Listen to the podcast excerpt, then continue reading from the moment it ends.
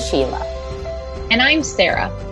And welcome to season two of Pushing Pediatrics, an educational podcast for physical therapists created to help those studying for the Pediatric Certified Specialist exam and anyone else interested in learning more about pediatric physical therapy.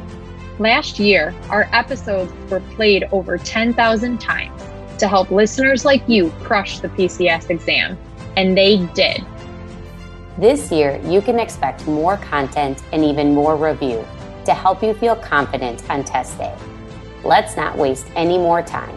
Time to study.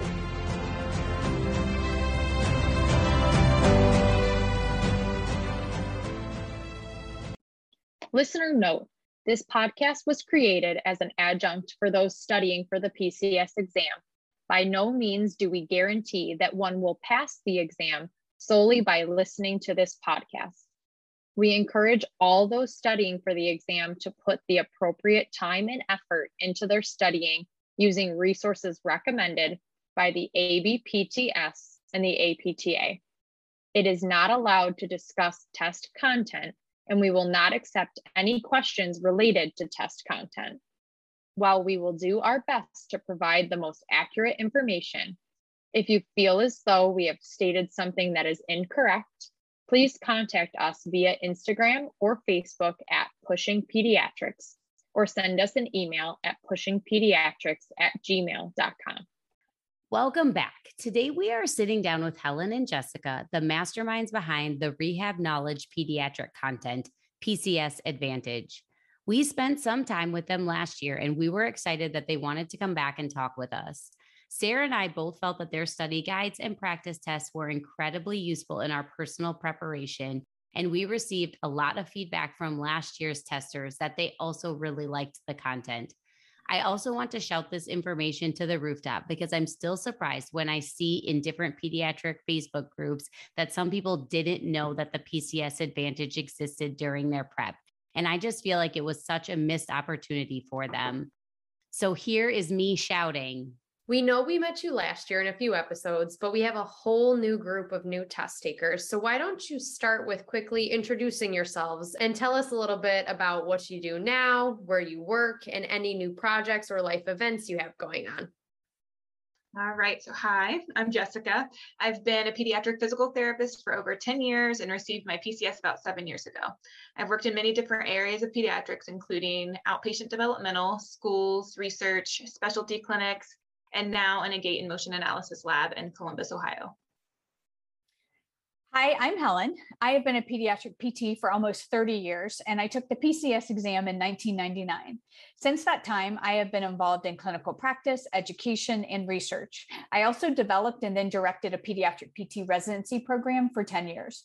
My passions are cerebral palsy, knowledge translation, and clinical outcome measurement tools in pediatric practice. Currently, I am living in Miami, Florida. Helen and Jessica, why don't you quick recap what content you offer for PCS exam takers? The intent of PCS Advantage is to provide the participants with organized content to guide their study approach. We have three practice, practice exams with a little over 350 questions, and one of those exams is a case based exam. The goal of the exams is to help participants identify gaps in their knowledge and to direct them to what information they might need to brush up a little bit more on. We also have 22 study guides that cover a variety of topics such as autism spectrum disorder, infant development, outcome measures, professionalism and ethics, and the pediatric athlete. We try to organize information in the study guides so that important information can be found. Some study guides can be more intimidating than others, like the lab value study guide. We get feedback on that one every year. Um, however, the goal, the ultimate goal of these beefier study guides is to provide a base of knowledge to the participants so that they can identify general themes. Not everything can or even should or needs to be memorized. So the overall themes are what we're going for with some of the bigger study guides. Um, the study guides and exams are the biggest part of the content, but we also offer a list of suggested readings and access to the Rehab Knowledge Advantage discussion forum. The forum is a great place to ask us questions, and we try our best to respond within one to two days.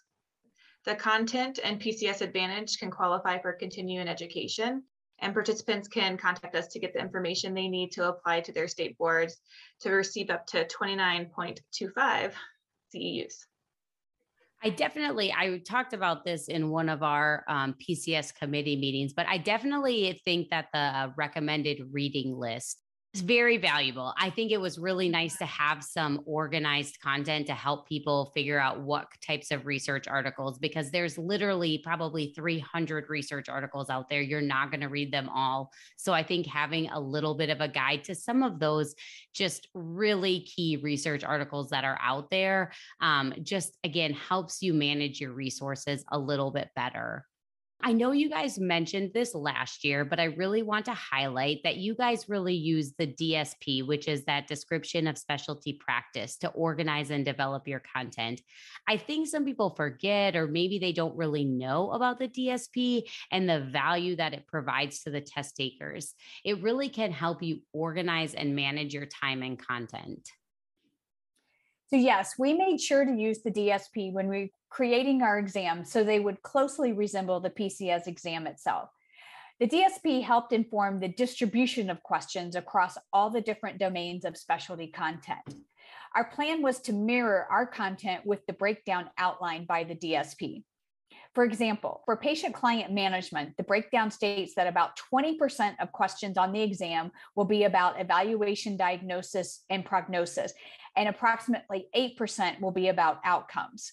Therefore, we attempted to write about 60 questions related to evaluation, diagnosis, and prognosis, and about 24 questions about outcomes. Additionally, within each domain of the DSP, examples of topics were provided which guided question writing. Another resource we used was the description of residency practice, which provided a list of primary pediatric health conditions. The DRP helped us generate a comprehensive database of questions covering the most common conditions that we see in clinical practice. We know that you update and change your content every year to be up to date. What new content is being offered this year? This year for us was all about updating our materials to make sure everything reflects current practices. We updated all of the exams and made our explanations of correct answers even more detailed. We added a few more exam questions to the case-based exam and also updated our study guides. We really think all of your content is amazing, but we also know that a lot of people specifically love the practice exams. How do you think that people should best use your content, including the practice exams, in their preparation for exam day? Our hope is that participants use the exams to help identify any gaps in their knowledge, so then they can go back and focus their studying in these areas. Practice exams can also build stamina with test taking and prepare participants for the mental de- demands of the PCS exam, especially if it has been a while since you were in uh, PT school. Additionally, our study guides and suggested readings can help manage these knowledge gaps, as well as the content that you guys present in your Pushing Pediatric podcast, and then any other resources that are shared.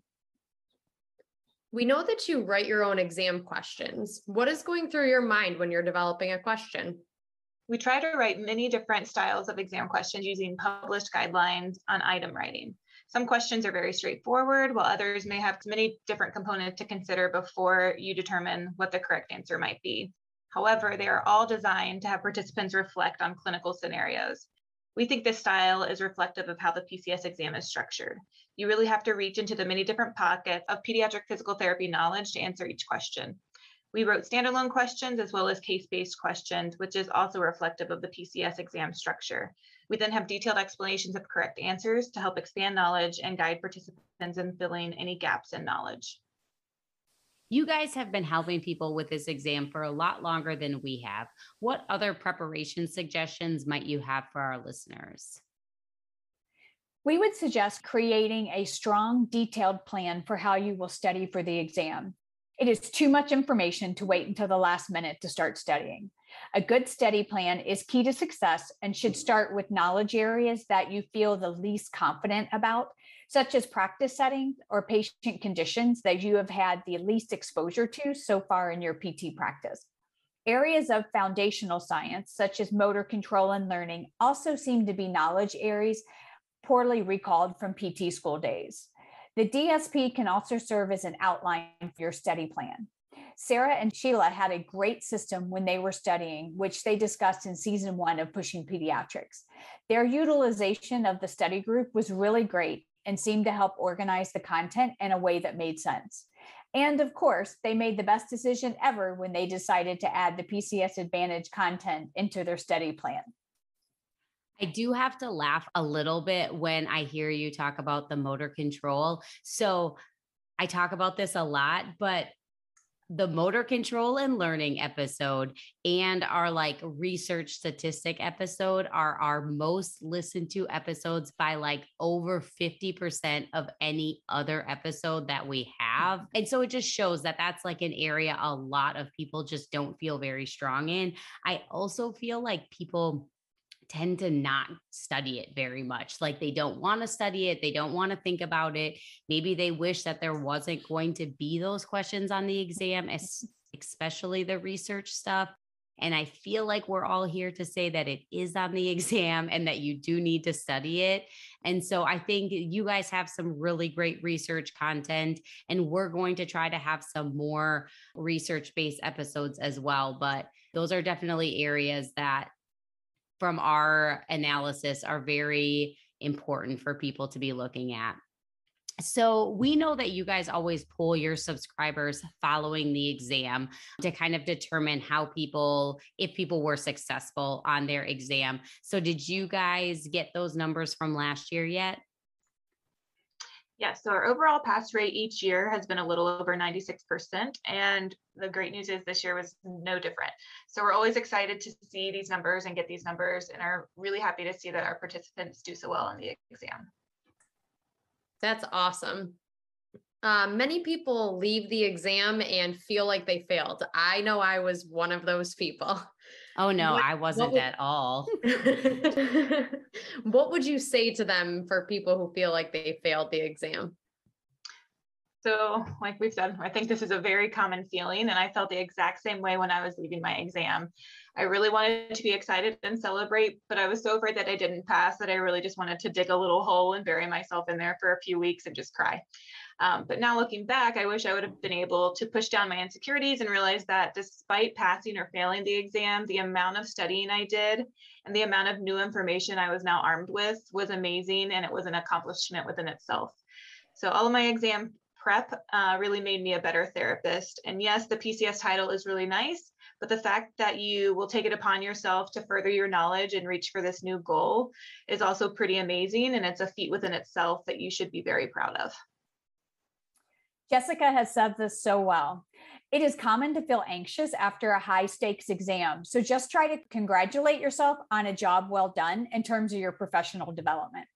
Thank you guys so much for joining us again this year to talk about your content. We loved your stuff during our preparation, and we really hope everyone else finds the same value in it. Thank you so much for having us again, and good luck with season two. Awesome. Yes. Thank you guys. Thank you guys. Good to be back. Good luck, everybody.